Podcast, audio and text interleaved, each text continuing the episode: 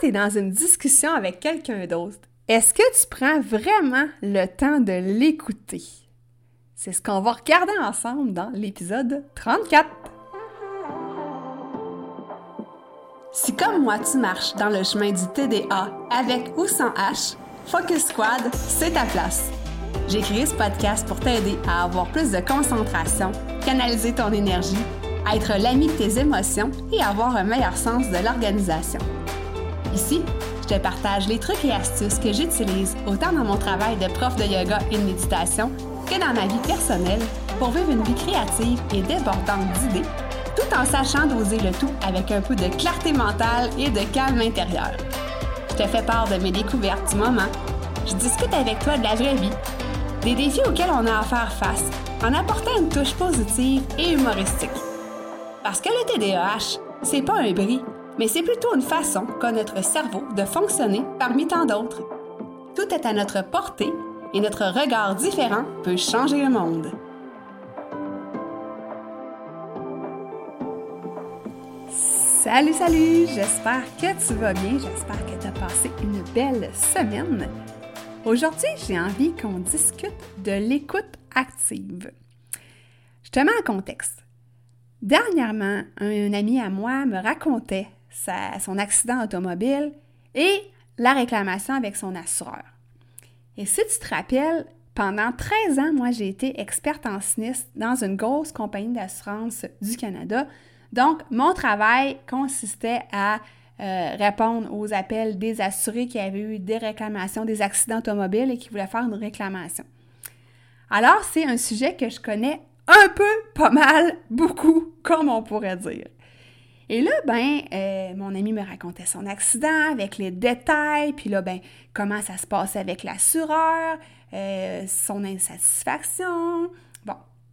Et là, ben, moi, c'est sûr que dans ma tête et dans mon, je vais dire, dans, dans mon être, est ressorti l'experte en sinistre en moi. Parce que, ayant fait ça pendant 13 ans, c'est sûr que je peux pas oublier ça du jour au lendemain. Et euh, c'est un sujet qui m'interpelle encore énormément. Et là, ben, je me suis rendu compte que j'écoutais plus mon ami parler, mais que là, j'étais partie dans ma tête. Et là, mes pensées se sont mis à débouler là, en rafale.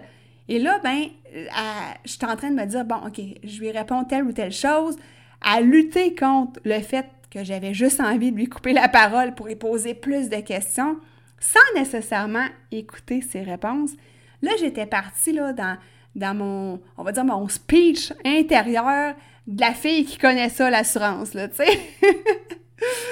Je sais pas si, toi, ça t'est déjà arrivé des situations comme ça, que c'est comme si l'interlocuteur devient comme un accessoire. C'est comme si le monde se refermait autour de toi, que tu étais toute seule avec ton sujet, puis que l'autre n'existe plus.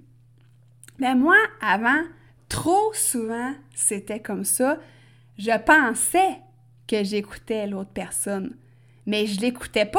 J'étais dans ma tête en train d'analyser la chose, en train de, me dire, bon, je vais lui répondre telle ou telle chose. Des fois, en train de juger aussi. Donc, je n'étais plus du tout en connexion avec l'autre personne.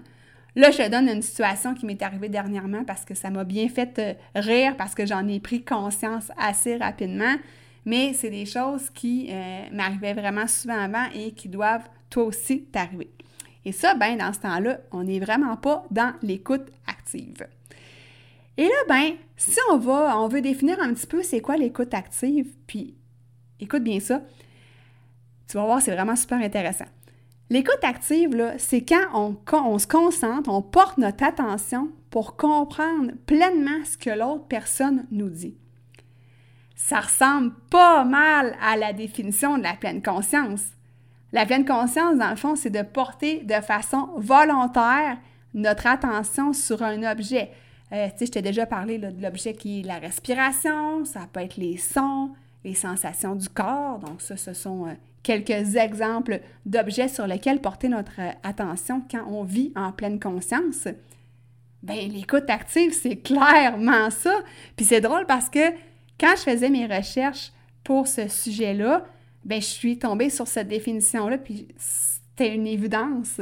L'écoute active, c'est de la présence, c'est de la pleine conscience.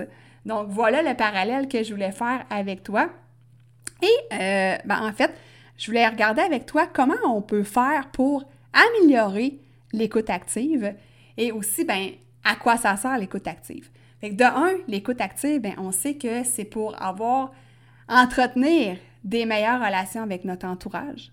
C'est pour connecter davantage avec ces gens-là.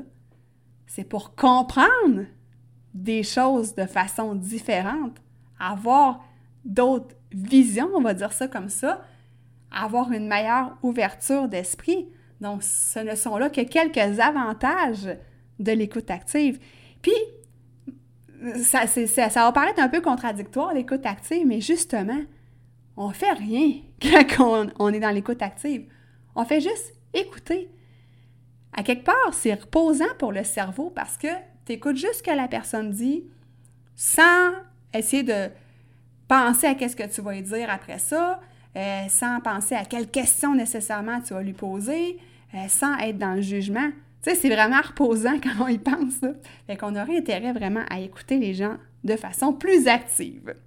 Et là, ben, j'avais envie de te donner quelques petits trucs sur comment améliorer cette écoute active-là. Et là, ben, ça va vraiment t'interpeller, j'en suis certaine, parce que euh, quand on vit avec le TDAH adulte, ben la première des choses, c'est d'éviter les distractions. Puis là, les distractions internes et externes.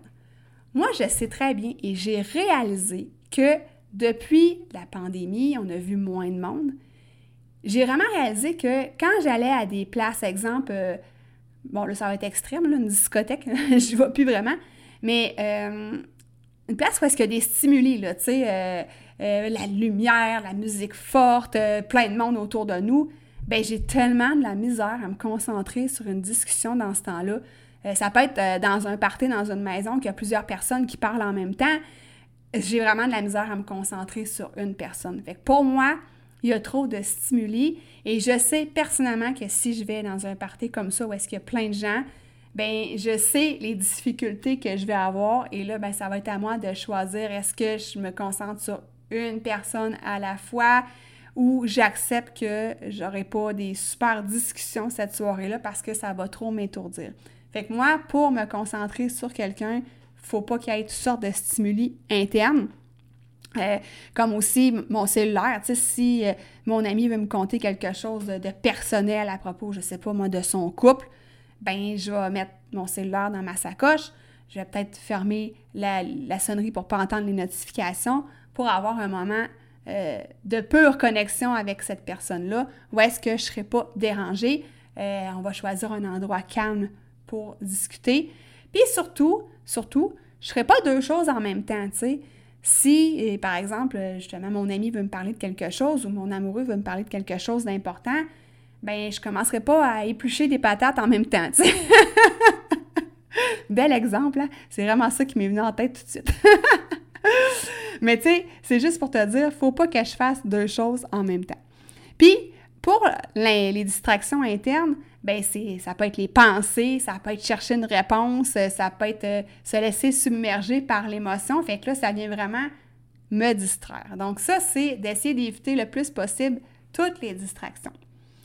L'autre chose, ben, c'est d'établir le contact visuel avec euh, la personne le plus souvent possible. Tu sais, te dis pas de la fixer droit dans les yeux sans cligner là, des yeux, c'est pas un concours, mais tu comprends, de la regarder dans les yeux le plus souvent possible. Comme ça, ben, le contact est vraiment établi. On regarde aussi le non-verbal de la personne. Tu sais, si euh, tu vois que, je sais pas moi, elle a les bras croisés qui démontrent une attitude de fermeture, ou si par exemple, euh, je sais pas, mais elle, se elle est positionnée bien droite euh, ou penchée par en avant pour te parler plus proche. C'est sûr que là, je ne suis pas une experte du langage non-verbal, mais il y a quand même des choses qu'on peut décoder dans le non-verbal. Puis je rajouterais dans l'énergétique aussi. Tu sais, moindrement que tu es sensible à ça, tu es capable un peu de voir comment la personne se sent devant toi. Tu sais, est-ce que euh, est-ce qu'elle a une énergie euh, positive? Est-ce qu'elle est joyeuse ou est-ce que tu sens qu'il y a un poids sur ses épaules, tu sais, moindrement que tu portes attention à ça, ben ça aide à déterminer là, euh, vers où la discussion va, puis qu'est-ce que la personne a vraiment envie de te dire, c'est quoi l'essence du message. Même chose avec les émotions, on surveille euh, quelle émotion euh, la personne nous, nous transparaît en elle, on va dire, là, quelle émotion qui la submerge, c'est ça que je voulais dire. une autre chose, c'est d'être capable d'accepter les silences. Et là, je te parle pour moi, j'ai encore de la misère avec ça. J'ai encore la misère à laisser un blanc entre deux idées, deux sujets, euh, à laisser un blanc avant de répondre. Mais c'est important, tu sais, les silences, c'est, euh, ça fait du bien. Ça permet d'intégrer qu'est-ce qui a été dit, euh, peut-être d'y réfléchir même ou de se laisser imprégner par ça, tu sais. Donc, être capable d'accepter les silences. Ça amène aussi au calme intérieur. Ensuite, ça c'est vraiment tellement, tellement important, là. Donner notre avis seulement si c'est demandé, si c'est sollicité. Ce qui me choque, moi, des fois, là, c'est des gens qui arrivent et qui te donnent des conseils ou tu devrais faire ci ou tu devrais faire ça ou moi, j'accepterais pas ça alors que je leur ai même pas demandé leur avis sur le sujet. Tu sais, un avis, si tu le demandes, c'est parce que tu es prêt à recevoir la réponse de l'autre, peu importe ça va être quoi sa réponse. Si tu lui demandes son avis, tu lui demandes son opinion, tu veux savoir qu'est-ce qu'elle en pense pour t'éclairer dans une décision, par exemple. Mais quelqu'un qui arrive comme ça, qui te dit Moi, moi, je pense que tu devrais faire ça, alors que tu n'as pas demandé ça, ça n'a tellement pas rapport, honnêtement. Moi, ça, ça vient vraiment me chercher et j'essaie de justement pas donner de conseils si quelqu'un me le demande pas. Ça, en tout cas, pour ma part, c'est le point le plus important. Ensuite, on essaie de pas interrompre l'autre. Donc, euh, de la laisser parler euh, jusqu'à la fin de sa phrase ou de son idée, laisser un petit blanc et par la suite, on peut, euh, on peut prendre la parole si on en ressent le besoin. Et ensuite, on peut poser des questions qui sont ouvertes. S'il y a des choses qu'on n'a pas compris dans le sujet ou qu'on veut apporter plus de précision, on va avoir plus de clarté, bien là, à ce moment-là, on peut poser des questions ouvertes. Donc, euh, les questions ouvertes comme qu'est-ce que tu penses de telle chose et non pas est-ce que tu sais mieux euh, ça ou ça. Tu sais, dans le fond, on veut des questions, on veut poser des questions qui vont amener une réponse euh, plus détaillée, en fait. Pas juste un oui ou un non, ou euh, aimes-tu mieux le spaghetti ou la lasagne, tu sais, ça s'arrête là. j'ai vraiment des bizarres d'exemples, hein, des, exemples de nourriture. Est-ce que j'ai faim? Après, ben, euh, ça, je t'en ai parlé un petit peu avec l'histoire des silences, mais de prendre le temps de réfléchir à ce qu'on vient d'entendre, tu sais, de, se laisser imprégner par ça euh, sans tomber dans le jugement, de garder l'esprit ouvert, d'avoir une curiosité euh, saine, on va dire ça comme ça. Puis, des fois, ben, ça nous apporte des différentes façons de penser. Puis, après ça, ben, on repart avec ça, on y pense tranquillement, pas vite. Puis, des fois, ben, tranquillement, ça peut changer notre façon de penser ou justement, ça peut nous apporter euh, différents aspects, ça peut nous apporter une ouverture euh, différente euh, sur le monde, par exemple. Et mon dernier point, c'est de, de taire sa petite voix pour éviter de tout ramener à soi. ça, c'est un des points qui est difficile. Ça revient avec ce que je te disais au début quand je te donnais l'exemple de l'ami qui me racontait sa réclamation d'assurance, son accident d'automobile. Ben, automatiquement, ma, petite voix en dedans de moi, elle me disait Ah oui, mais euh, son assureur, as-tu fait ça Ou Ah, OK, euh, de quelle façon les, véhicules étaient positionnés Ou, tu sais, j'avais plein de questions qui me venaient en tête. Puis là, c'était le, petit hamster, puis c'était le mental qui parlait, là. Tu sais, au lieu d'écouter, de prendre du recul, de me faire une tête, puis après ça, de lui répondre telle ou telle chose, tu sais. Fait que ça, c'est vraiment un point qui n'est pas nécessairement facile, mais ça vient avec le temps. Puis, heureusement, plus on fait, on pratique la pleine conscience, plus ça devient facile de devenir comme un observateur, de faire de l'écoute active. Euh, on, apprend à être moins dans l'impulsivité de justement couper la parole, euh, de poser des questions rapidement, de vouloir donner notre opinion. ça, ça nous permet de prendre du recul. Puis moi, c'est vraiment ce que j'ai observé. C'est sûr que, comme je te dis, il y a des sujets qui viennent me chercher plus que d'autres, puis que là, j'ai de la misère à mettre en pratique tous ces points-là, mais ça m'arrive de moins en moins souvent.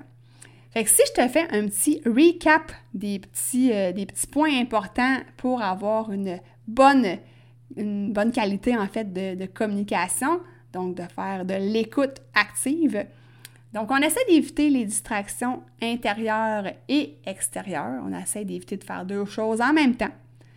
On regarde la personne avec qui on parle dans les yeux le plus souvent possible. On observe son non-verbal, euh, son énergie, les émotions de la personne si on, peut. On accepte les silences. On donne notre avis seulement si c'est demandé, on porte attention aussi, ça j'ai oublié de te le dire, aux mots qui sont utilisés parce que ça nous permet de mieux saisir ce que l'autre personne veut dire. sais, on n'utilise pas toujours les mêmes mots, puis les, les mots peuvent être utilisés de façon différente. Donc ça aussi, ça peut être quelque chose qui est intéressant que j'avais noté dans mes notes, mais j'avais oublié de t'en parler. Ensuite, on pose des questions ouvertes. On essaie de ne pas interrompre l'autre. on réfléchit à ce qu'on vient d'entendre. On se laisse s'imprégner de ça on essaie d'éviter le jugement, on garde l'esprit ouvert et on essaie de taire sa petite voix intérieure pour éviter de tout ramener à soi.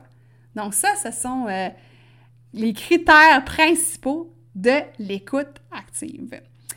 Alors, euh, ben, j'espère que tu as apprécié cet épisode, que ça t'a appris euh, certaines choses ou du moins que ça t'a permis de prendre conscience de ta façon d'entendre un message, de ta façon de communiquer avec ton entourage. Et euh, ben, je t'invite à t'abonner si jamais tu veux recevoir les notifications lorsqu'il y a un nouvel épisode qui sort à chaque jeudi.